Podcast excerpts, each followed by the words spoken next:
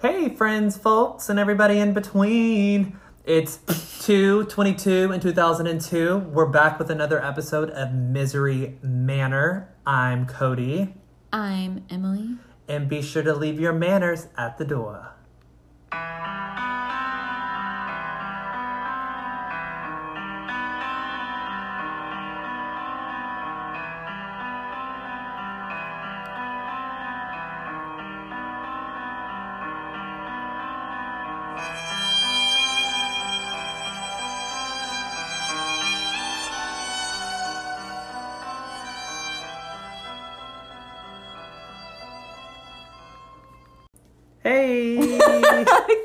Telling me I was like in mid conversation and she just starts going. Okay, so we'll uh, put that on the sidebar and re- revisit that conversation later.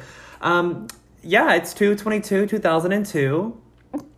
Um, is this supposed to be like good luck or something? I don't know, but I know that Josh sent you a text. Yes, message. Josh sent me a text message today, my boyfriend, not only on 222, 2002, but at 222 p.m. So double whammy.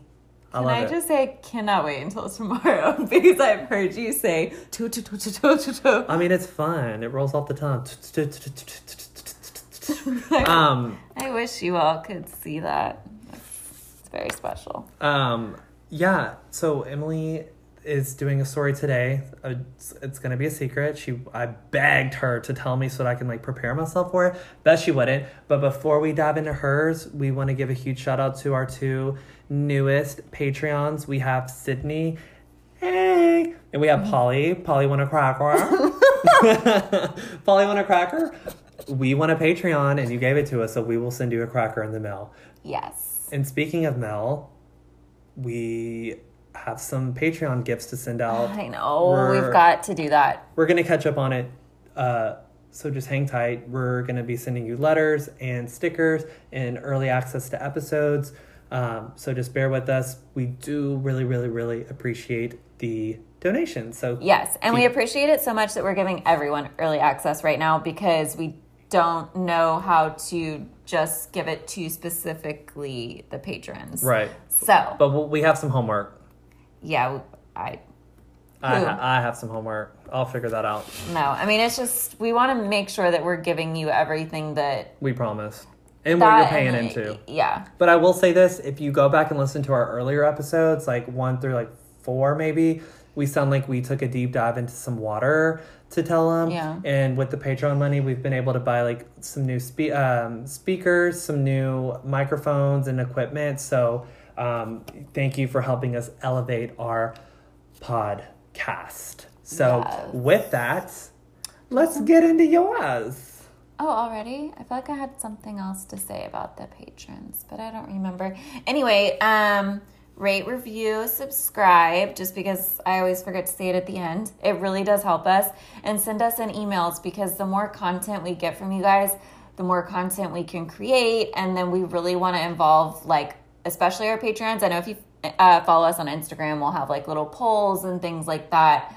Um, because we have a lot of ideas and sometimes we can't decide. So Right. it's easier for, you know, Yeah. Our In our social uh, media on Instagram, we try to keep it super interactive. So like feel free to like DM us, comment on the photos, tell us what you want us to talk about. And we just might motherfucking do that. So ooh. I know I'm an actor. So you ready? Yeah, I'm ready. Oh, wait. Our email is miserymanorpodcast at gmail.com. Yep. All of our information's in the Instagram. So Okay. All right. You ready? I'm ready. Okay. We'll go. I'm going. okay. Well, today, as you see, it's different. You have a script in front of you. Yes, I'm excited. Do I read the the red part? Yes. You, Okay. Well, it's actually pink. Pink. Okay. But that's okay. Okay. So, um, we're not there yet, but you can kind of read along with the story and. Okay. All right. So the story has actually been done a lot. Uh, don't read along as I'm going because Oh. you're gonna read where I put like LOL where Okay. it tells myself to laugh. Okay. This story has been done so many times, but with this killing spree inspiring my favorite movie franchise of all time and the new movie out, which I've already seen twice. It's amazing. I am doing the Gainesville Ripper, aka Danny fucking Rolling, aka Scream. Ooh. I love me some Scream. I didn't even I did not know that it was like based on a true story though. Yes. Or like I'm assuming it's like ideas from a yeah. Right, Well, okay. based off of yeah. It's Okay. it's not like there are no characters in Right. the movie that are you know the victims or anything like that. Okay. Um, so Sweet. the idea of it. Okay. So, um, like so many killers, Danny Rolling had a terrible and abusive childhood at the hands of his father. Danny was born to 19 year old Claudia and police officer James in 1954, Shreveport, Louisiana. His father, James, was a decorated war veteran and most likely suffered a combination of post traumatic stress and inherent mental illness. James was known to be temperamental, controlling, and violent towards Claudia, Danny, and Danny's younger brother, Kevin. asshole. Yeah. Oh, because you have a Kevin in your story that was an asshole. No, he just sounds horrible. Oh, yeah. He was terrible. And that was not Kevin. That was anyways. Oh, sorry. when Danny was only one year old, when his father, oh, Danny was only one year old when his father abused him for the first time. He was beaten because he wasn't crawling properly. Mm, didn't know there was a rule book on how to crawl. Apparently so. When Kevin, Danny's younger brother, was born in 1995, the abuse only worsened. So that's what I'm like, keep in mind he was born in 1954. Mm-hmm. So, like, he was abused as a one year old. A year later, his brother's born, and then the worse Right. it gets. Okay. so, he's like, like- as a two year old, he's just. Well, he's like born into abuse. Yeah.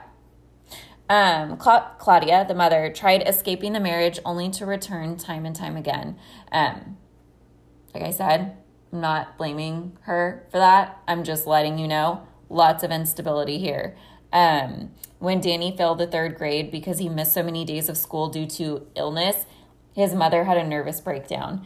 Danny saw the school counselor and was described as, quote, suffering from an inferior, how do you say that? Inferiority complex with aggressive tendencies and poor impulse control. Around his teens, Danny used art and music to find solace from all the bad things that were happening at home. One of his happiest memories was getting a guitar as a Christmas gift when he was 15 years old. Also, at this time, Danny admitted that is when he developed his multiple personalities as a quote, defense from the nightmarish reality around him. So, So- he was just, you know, Well, sometimes they, he was probably wanting to escape what he was going through, so he probably had multiple personalities to kind of like put himself in a different. like alternate realities, basically. Yeah, exactly. Exactly. Um, his mother eventually attempted suicide by slitting her wrist and was then admitted into psychiatric care. Danny turned to drugs and alcohol and then attempted suicide himself as an escape from the abuse and pain, but failed. So, all around, great life so far. Um, fast forward, Danny joined the Air Force only because the Navy wouldn't take him and was ultimately kicked out for drug possession in 1972. Um, looking for something more stable than the home he came from, Danny went to live with his grandparents for a time. Then is when he started going to church and he met a woman named Omather Halko. Ooh, strong name. Oh, Mather. Omather. I like that. It makes me think of Eminem because isn't his name Marshall Mathers? No clue. Me either. They got married and had a daughter. But falling into the cycle of abuse, Danny drove her away with the exact same behavior his own father bestowed on him, his mother, and his brother. He actually threatened to kill her at one point, and that is the point she left. So now in his early 20s, Danny is already exhibiting disturbing behavior and habits. He is dedicated to the act of voyeurism and disturbing visions, and the divorce escalated all of this. And just because I wasn't 100% sure, um, voyeurism is like, um, like peeping toms, but Okay. like Like that, you get off on the act of like, like watching people do it and stuff, but Like, they don't know that you're what watching do you mean them. do it? Like sexy time. Oh, oh, I was Yeah. like, do what? Okay. Or it's Ew. like, a, yeah. Like you just get off on like seeing other people. yeah. Okay, got it. Um, but when I see it, I think of like Star Trek Voyager, and then it, I don't know, it's just a weird thing. Okay. One night, Danny was out um, simply just being and found a woman who resembled his ex wife and mother to his child, and he raped the woman. Later that same year, 1977, Danny was in a car accident and killed a woman. This apparently really troubled him, which I thought was interesting. Um, though he wasn't arrested for the rape or the involuntary manslaughter, he was eventually arrested for the multiple armed robberies he would soon commit and was placed in jail in Jackson, Georgia in 1979. Upon his release, Danny continued his piece of shit lifestyle and was in and out of jail throughout the 80s, being arrested in Alabama, Mississippi, Mississippi, and again in Georgia um, for armed robbery. On his time off, Danny liked traveling the country, walking on beaches, stealing, and occasionally forcing himself on women, which was just That's like hideous. I know. In November 1989, he found himself back in Shreveport working as a server at a restaurant, but he was soon fired. The very night he was fired from his job, Danny broke into a home, murdering 24 year old Julie Grissom, her eight year old nephew, nephew Sean, and her 55 year old father Tom. Oh, Yeah. did so? Did they all live together? Or- I don't know. Um, that like when I read it, it was just like into a home. So I'm wondering if it's like Maybe he was visiting. I mean, obviously, like sister was watching Yeah. the baby, Ugh. and maybe I mean, like, because I've had like I go home on the weekends and like my mom and I will be watching Mari or something. So it's like me, my mom, and my niece. You know what I mean? And like everyone else is out or something like that. Yeah. So, um, I'm thinking it's just something like that. Um. When the bodies were found, uh, Julie's body had been arranged in an explicit manner on the bed. Her body covered in bite marks and her legs were spread open. Um, this becomes a theme in his killing sprees. So we'll get into that in a couple of paragraphs. Um, Several months pass, and in May of 1990, Danny and his father James got into an argument. Danny shot his 58 year old father twice, once in the stomach and once in the head. James survived. He lost one of his ears and his sight in one eye, but he lived, which is wild. Um, so Danny just left. He changed his identity with papers he had stolen from a previous break in and fled to Kansas. He and he did that because the guy survived. His dad, Yeah. I, I think he that was just like the last time he like talked to his dad. He was just like they got in this argument and he shot him and then he left. Okay. I mean he lives like the drifter lifestyle. Right. Um yeah. So anyway, he went to Kansas first and then found himself settling in Gainesville, Florida with his new name, Michael Kennedy Jr. But that's all we'll hear of the name. Okay. Um, it's August of 1990. Uh, students are arriving for the fall semester at University of Florida. Danny is literally camping in a wooded area behind the campus like a fucking weirdo when he stalked his soon-to-be victims. So he's watching everybody move in. He's Ew. looking at faces, just watching. He's like poaching. Yes, actually, yes. He had a screwdriver to pry open doors, duct tape to stifle screams, and 9mm pistol, and a $34 replica of a Marine Corps knife he later described as, quote, good for killing. And he Oh. described it to investigators as that. I love how you put the price. Thirty-four dollars. I well, it was in there, and I was just No, like, I'm like, oh yeah, let me go get one. I mean, I have a favorite knife that I like cook with, like I mm-hmm. use when I'm cooking. yeah. but it was from Home Goods and it was like $10. Nine dollars. Yeah. And I went to culinary school and my knife was only nine dollars, so he was splurging there. Mm-hmm. Okay, so here we go. Um, it begins August twenty fourth. Danny follows two incoming freshmen, Sonja Larson and Christina Powell, home. He broke into their house and simply outpowered them. Danny was a big guy. He was muscular. He was six foot two and just massive guy. Right. Um, Trigger, he first went into the room of Sonja Larson and stabbed her while she slept in an upstairs bedroom, killing her. He then went into Christina's room and forced her to perform oral sex on him, which is absolutely vile. Um, while raping Christina, I hate this part. He while raping Christina, he repeatedly stabbed her in the back, saying, "Take the pain, bitch. Take the pain." I can't That's I can't. disgusting. say it. That's horrible. I know. At some point, he did return upstairs to Sonja's body. Um, he raped her dead body again. That's necrophil- uh, Necrophilia. necrophilia. Yes. Um, uh, then he ate an apple and a banana. Okay, so he, he was like, you know what? I need to be a little healthy. Yeah. And he had him a little fruit. Okay, fruit- fruit interesting. bowl. Interesting. fruit salad. Um, but then he decided that he would cut the nipples off of both the girls. Oh, the nipple play. Yeah. And he took What did he do with the nips? I think those girls, um, he took those four home with him. Oh, as a little treat. Yeah. Um, then he posed their bodies. Um, both girls were found with their mouths duct taped and hands bound behind their backs. Um, their legs were also spread apart. Yeesh. Yeah. Um, the following day, Danny subdued Santa Fe Community College student Christa Hoyt after she got out of the shower. He had been watching her through a window from the inside. Um, after overpowering her, he then used his knife to cut off her clothes and sexually, quote, played with her. But I would like to edit that to sexually assaulted her. Yeah. Which, like, now going back reading, he was watching her take a shower. Then he, like, let her get dressed.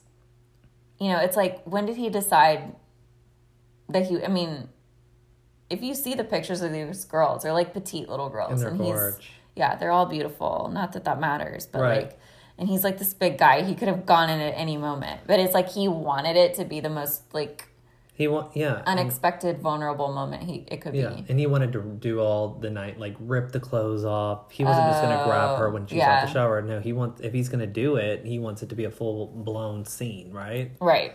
So after brutally raping and stabbing her, Danny, this is probably one of the worst. Um, I don't want to discount any of the other murders, but this is the most like um, gruesome. Um, Danny decapitated her and also cut her nipples off, but this time he left those nipples beside her body. Sorry. He left those nipples, so those nipples were not worthy to be taken home. No, he wanted to leave those there. Um, he re- returned to his campsite, and then he was like, "Fuck, I think I left my wallet."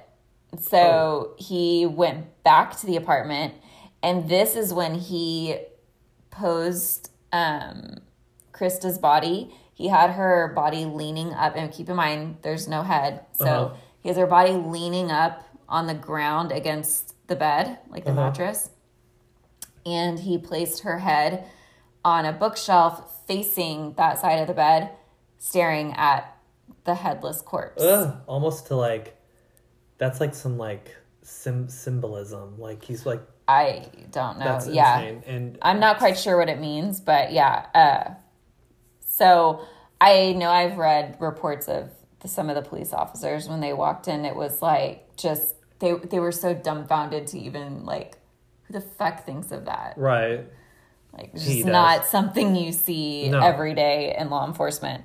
Um, after Christa's murder, word is spreading around campus and students are panicking. Police released as much information as they could to try and catch who was responsible. Class was canceled for a week because keep in mind this is only like is day one, day the second murder, right? So we're on day two. mm-hmm. yeah, Like rapid. so they're like, all right, class is canceled. Um, students were buying baseball bats and just carrying them around with them wherever they went. I don't blame him. And they weren't even going many places, but if they did, they were traveling in groups, sleeping in groups, and taking every precaution to stay safe. No one went anywhere alone. They were sleeping in shifts to ensure that at least one person was awake at all times in the house. Um, but unfortunately, the murders did continue uh, one last time. By the end of August, out of the thousands of students who actually had left campus at this time, around 700 never came back in fear of their lives.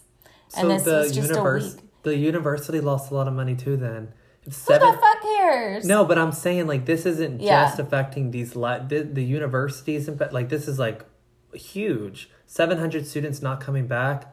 That's a big fucking deal. Not only is he taking the lives of these people, but now people aren't going to college there anymore. Like I'm sure people were fucking outraged. He's destroying the entire city. Right.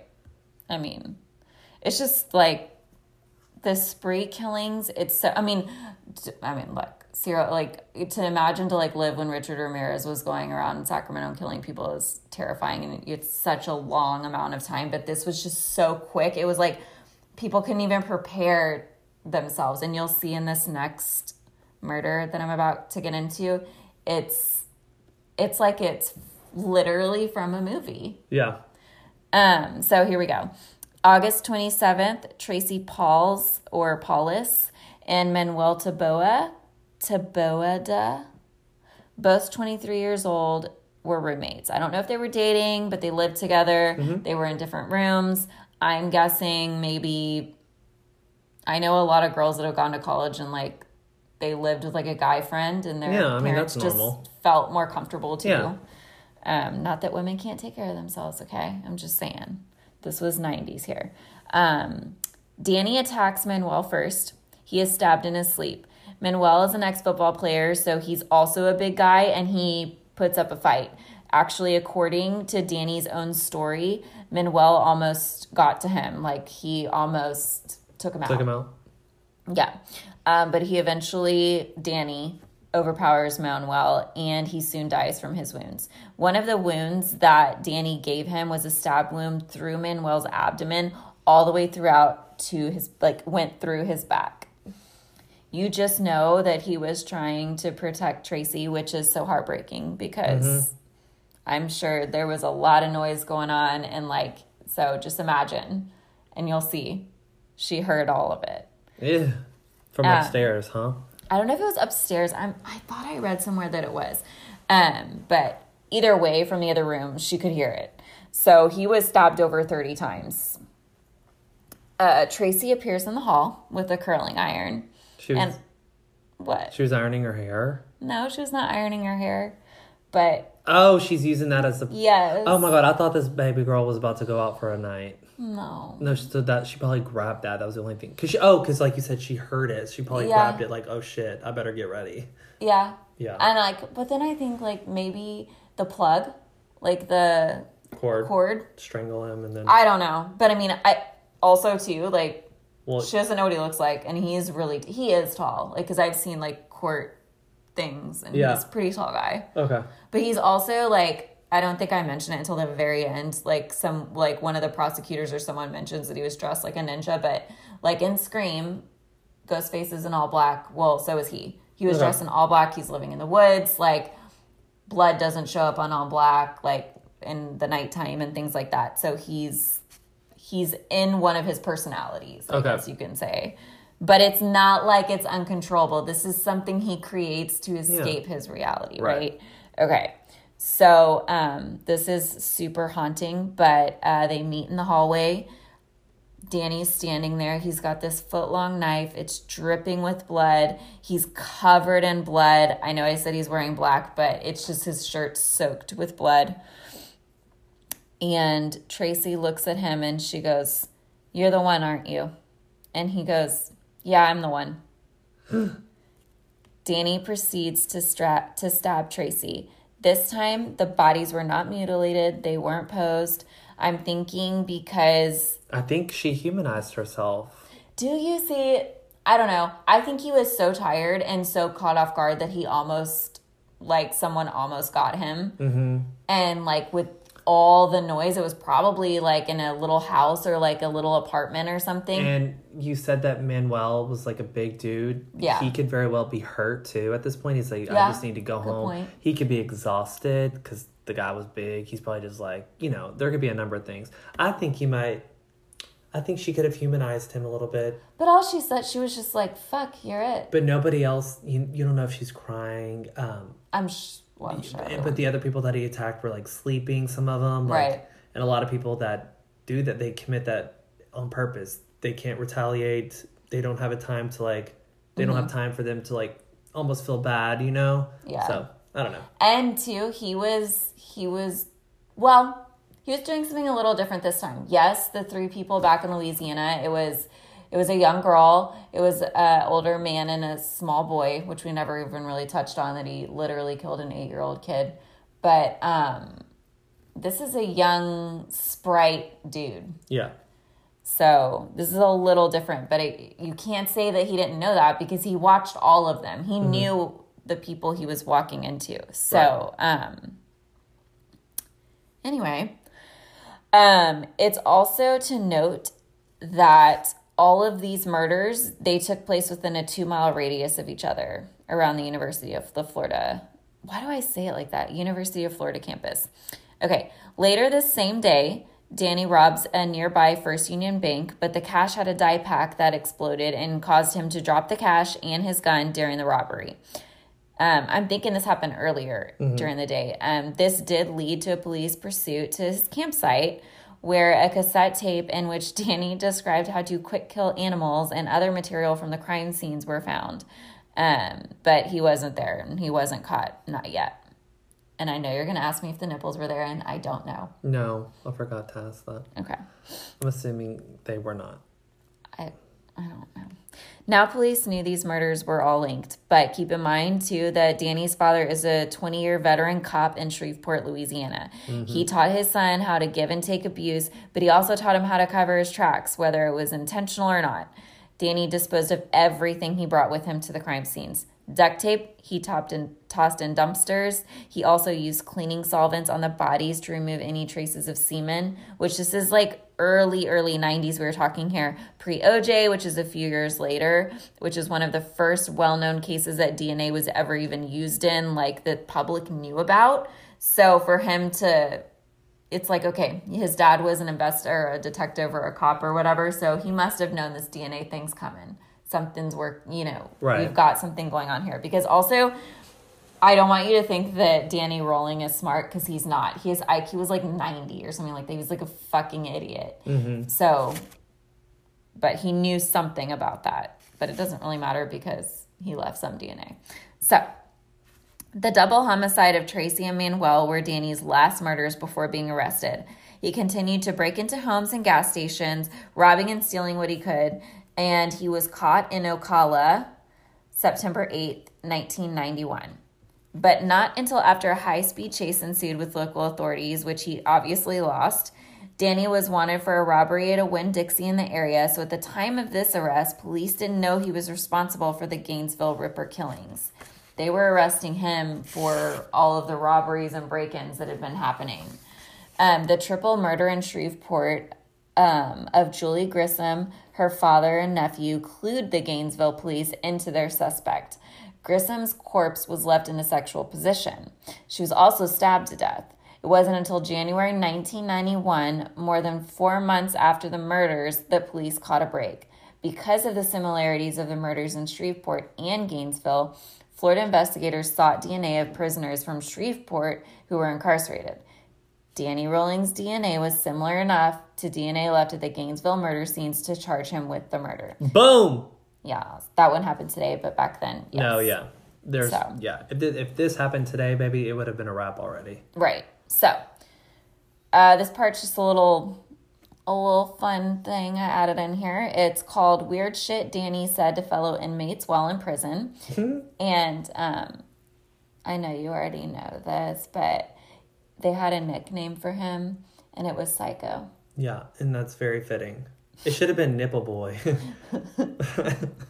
nipple boy. Nipple Boy. Okay. Okay. Um, he didn't make direct confessions to the murders he committed. He only alluded to bad things he had done, but this ends up changing. So um, he would throw an absolute fit when other inmates watched Madonna's music videos on MTV. Ah. Yeah, he would tell them that she was evil and that he wanted to cut her head off and place it on a bookshelf. Well, okay. So he would fall on the floor of his jail cell and moan about demons, stare at the sun, and complain more about Madonna. What is I I don't know. okay?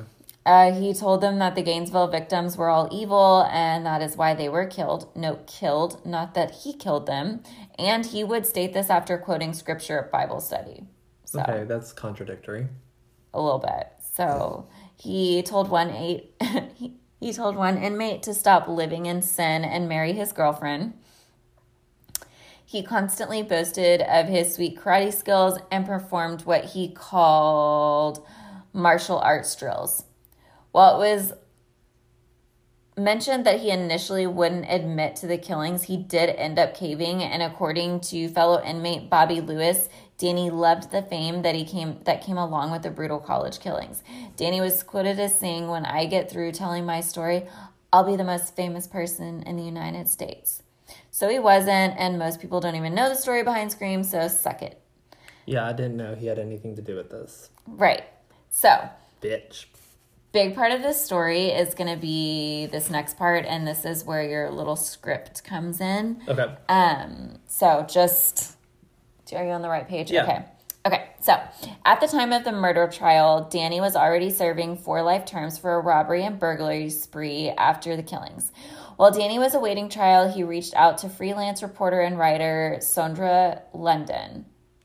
Sandra. Sandra. Sandra London. Sandra, in her 40s at the time, received a letter from inmate Danny Rolling in June of 1992 asking her to tell his story to the world. So the letter started off, I guess you know who I am. And then the letter began, I really like that thing you wrote, and I want you to write my story. I want you to be the one to do my story.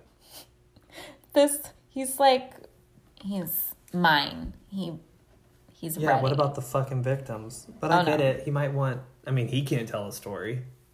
I mean, I guess no one would listen, but this was nothing unusual for Sandra to receive. Um, it was a regular occurrence for her to receive letters from the incarcerated asking her to, quote, immortalize them in literature. The story that Danny refers to in his letter to Sandra is that of Gerald John Schaefer. Sandra had dated him for about a year when she was in high school. Mm-hmm. Um, I think they both were in high school, actually. So, um, this was before he became a cop and murdered more than 30 women between 1966 and 1973.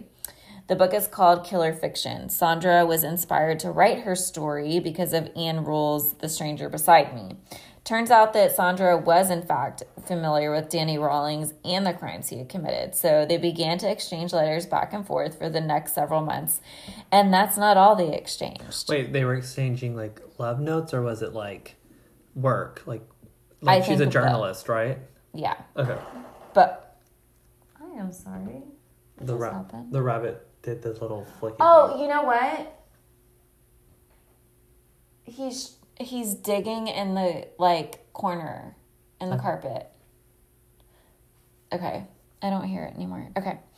Um so they began to exchange feelings for one another. Okay. According to Sandra, it took about nine months to quote, become more personal. Remember at the beginning of the story when I mentioned that one of Danny's early escapes from abuse was music? Well, after professing his love to Sandra, he started to send her poems he wrote about her and the way she made him feel. Though Sandra admits to the mutual feelings they had for one another, she explains that her priority at the time was the story and not their romantic relationship. So she made many attempts to meet Danny in person, but was continuously denied by prison officials. Sandra said that they kept coming up with different reasons for not allowing her to see them, but was eventually told that they were denying her request because their friendship wasn't leading to marriage. I don't 100% understand this or know if I believe it, but she wrote Danny to tell Well, they're basically saying like you. There's no point. You're not gonna marry this guy. He's in jail. So why do you need to come see him? Oh, right. So, well, uh, okay. And so that's why she better- said Yeah. she was like, she wrote Danny to tell him that this was the loophole that they had to jump through to finally be able to eat, to meet one another. They became engaged and were apparently allowed to be married, but not in person. They remained engaged and continued to exchange letters until eventually Sandra got a call from an officer at the Florida Department of Law Enforcement who had arranged a special visitor's pass for Sandra to finally meet Danny face to face. Do you want to know what her first impression of Danny Rolling was? Of course. Okay. I thought he was a real cornball. My first impression is that he must be some kind of yokel. Do you know what a yokel is? It's like a country fuck, Yeah. right? Yeah, an un, an uneducated and unsophisticated person from the countryside. I learned later that Danny had very little sense of who he really is, so for him to manifest, he has to put on a costume of some kind. I thought he was a crazy and schizophrenic, probably. That's fucked up and weird. And she's gross. Right. But that's only one of her first impressions because then she explains it later. She explains it um, to the host of ABC 6 and well, I guess that's just channel in 1994, but he's the host of some show, John Donovan. So this is, again, her first impression. Okay. When I was brought into the prison and introduced to Danny behind glass, all of a sudden I found myself responding to him in a physical way. And I was not prepared for that. My ears went red. It's a physiological response, and this is why I had to admit that I love him. In her 1993 book, Knocking on Joe, Sandra went into further detail of her physiological reactions to Rolling, remembering him as a gorgeous hunk and a dangerous pussycat. I approached my meeting with Danny thinking I was prepared for anything, but there was one thing I was not prepared for. I had no idea what a fine looking man he is today. Instead of the broken and dejected loser I'd seen on TV, standing before my hungry eyes was one gorgeous hunk of a man. I'm sorry, folks, but it's the truth. My maximum man stands an opposing six foot two with muscles out to here. His color is bright, his youthful skin is glowing, his hazel eyes are clear, and so is his head. The news footage publicized the courtroom image of him stumbling about awkwardly, stupefied by Thorazine. I don't know what the fuck that is. I think it's a person. And seeming lost in his own body. But now my dangerous pussycat strides across the floor with a ling something power and instinctive grace that makes me highly aware that I am a woman and this is a man. So hmm. that's what she said. She's wet. Ew! Well, shit. Are you? Not at all. Dry as can be reading after hearing that. There was more, but like I just was outdone. Okay. And she looks like I don't know, like fucking Roseanne or something. I don't know. I'm gonna post her picture. Okay. As you can imagine, the fact that Danny Rolling has this true crime author girlfriend or serial killer groupie, as many refer to her as, did not bode well for either of them. The families of the victims accused Sandra of trivializing and making a mockery of their children's lives. In 1993, Sandra announced that she had obtained rights to everything of Danny's his songs, because, oh yeah, he wrote songs, yeah. writings, I'm guessing his poems, Mm-hmm. art, everything. She was then prohibited from seeing Danny Rollings at all and was accused of misrepresenting herself and her purpose of gaining access to him in the first place. This did not stop their love, people. Their strange love affair continued. During a resentencing sentencing hearing for one of Danny's many robberies, he was 39 at the time, Danny was granted the opportunity to speak after the judge read him his sentence. This verbatim is what he said. Sandra, they might keep you from me, but I want you to know they can't stamp out the love and affection that I have for you in my heart.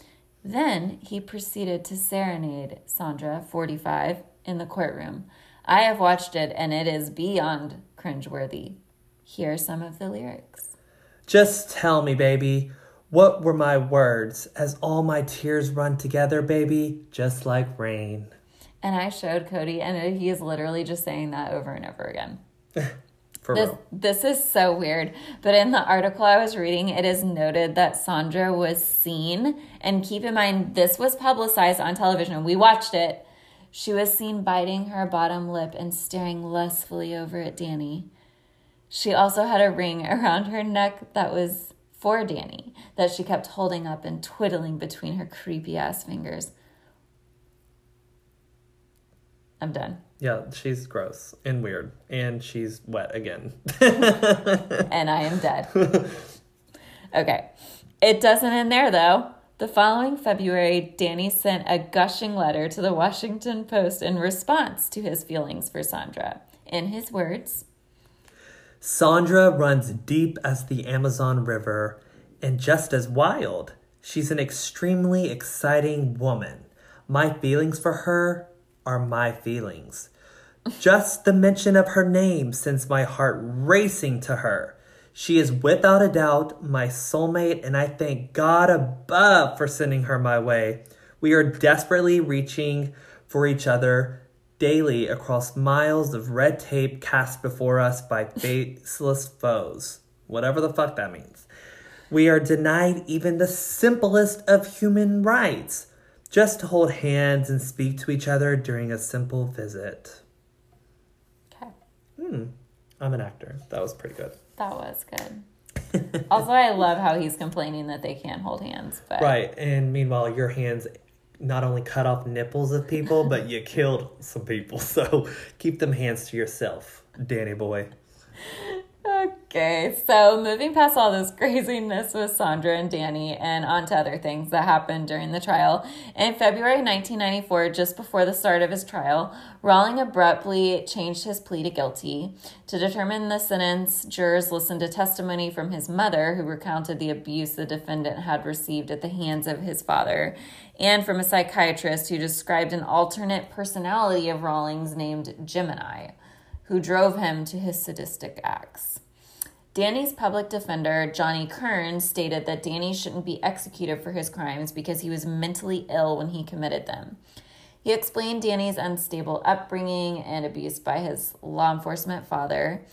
I don't know if his dad being a cop had anything to do with it, but it was mentioned in the trial. Like, I don't know if he, like, I don't know. I don't know if he was like so mad that like his dad could. I don't know. And he just thought he had to be bad because his, Right. I don't know, and he just didn't like cops because his dad was a piece of shit, but yet he had all this authority. So I, I don't know. Either way, it's terrible. So mm-hmm. Kearns also brought up the fact that Danny's behavior and violence worsened after his wife and daughter left him in the late 1970s. So, super fuck that guy for blaming it on his family that chose to leave and have a better life without him. His defense was that Danny's, quote, mental illness manifested itself in murder, and that Danny was fulfilling the expectations of his father. In court, it was said that Danny suffered from borderline personality disorder, typified by violent mood swings, unstable relationships, insecurity, and psychosexual disorder. Apparently, his interest in voyeurism was the fault of a friend who taught him to look into windows as a teen. Then, when Danny's dad found out, he was beaten for it. As he should be. Right, but at the same time, like he still did that, and then he like watched all these people and then killed them. Yeah. yeah. So none of these are excuses, but this is what was used in court as a defense for Danny. But my favorite part was this quote: Rolling also thought he was possessed by demons, a coping mechanism for him to understand his acts that caused his breaks with reality. Two other psychiatrists also testified that a severe personality disorder was in play, but stated their belief that Rolling understood the magnitude of his crimes. So I probably am going to agree with that one. Right. Uh, the jury unanimously found Rolling guilty of first degree murder on all five counts in late March, and a month later he was sentenced to death. So this is just for the the five in Gainesville. This isn't for any of the the three Prior. family members, yeah, in Shreveport. Uh, defense attorney Rod Smith explained that the only appropriate sentence for Danny was death by electric chair. ah, comedy! Electric chair, honey. He discounted claims by the defense that Danny's life was clouded by physical abuse, mental illness, and drug and alcohol abuse. Smith described him as a hunter that stalked his victims. While talking about how Danny dressed almost like a ninja in all black the nights of the murders, Smith said the predator found his prey dark clothes for a dark night for a dark purpose. And with that, his appeals exhausted, Danny faced execution at Florida State Prison on October 25th, 2006, which was my 16th birthday. I was about to say, and yours is on the 24th? Your birthday's on the 24th? October 25th, Oh, shit. 2006. no, your birthday. It was my 16th birthday. Oh, duh. Oh my god.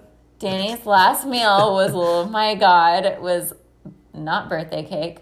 Lobster tail served with drawn butter, butterfly shrimp with cocktail sauce, a baked potato with sour cream and butter, strawberry cheesecake, and sweet tea. I think that is so fucked up to allow these people to just eat. Why? You going to hell? I don't know, but in Texas, they can't do it anymore. They don't give you your last meal. I wouldn't like eat. I'd just be like, no, go ahead and just kill me. Thank you, though.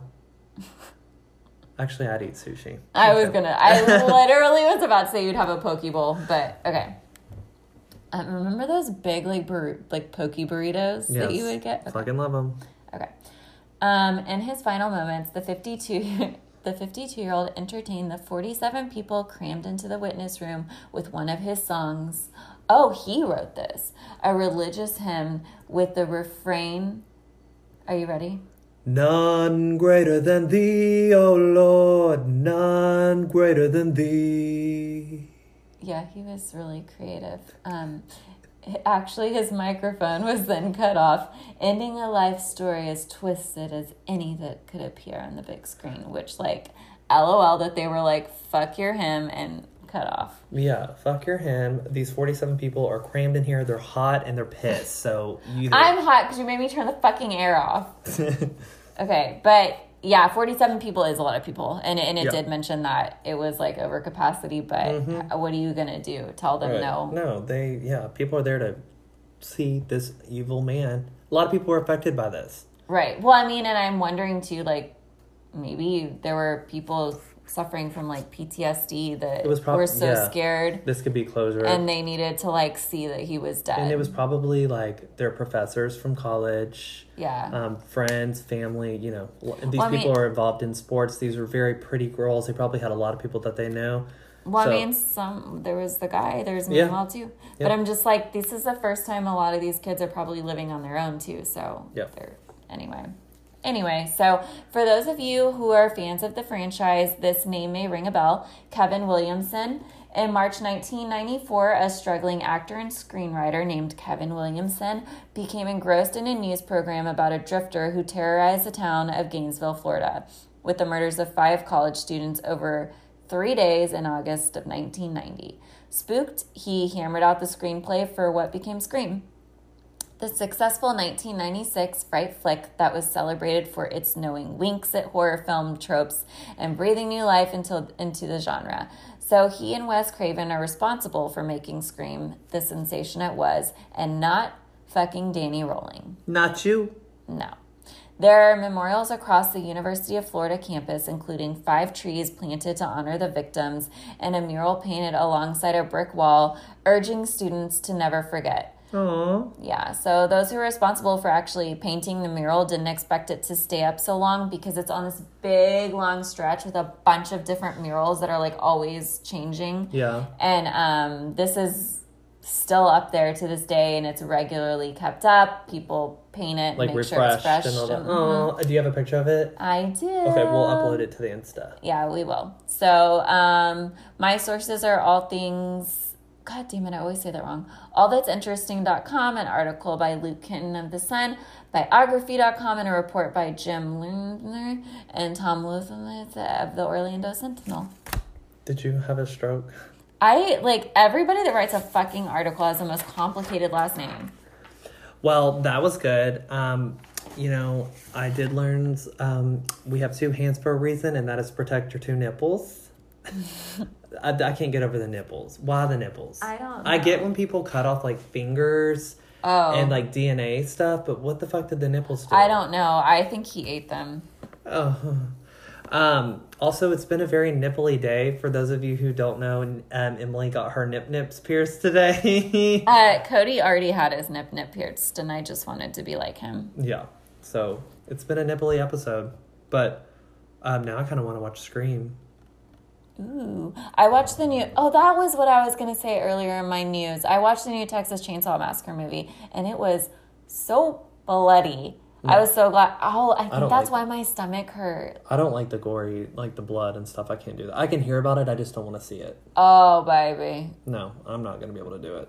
there was actually a mallet part in this one. I can't believe I said pellet. Oh god, whatever. Pellet? I said a pellet, Oh, not a mallet. Whatever. I only know what a mallet is because for some reason the other day my dad had to use one and he was like, This is a mallet because he always has to tell me what things are. Yeah.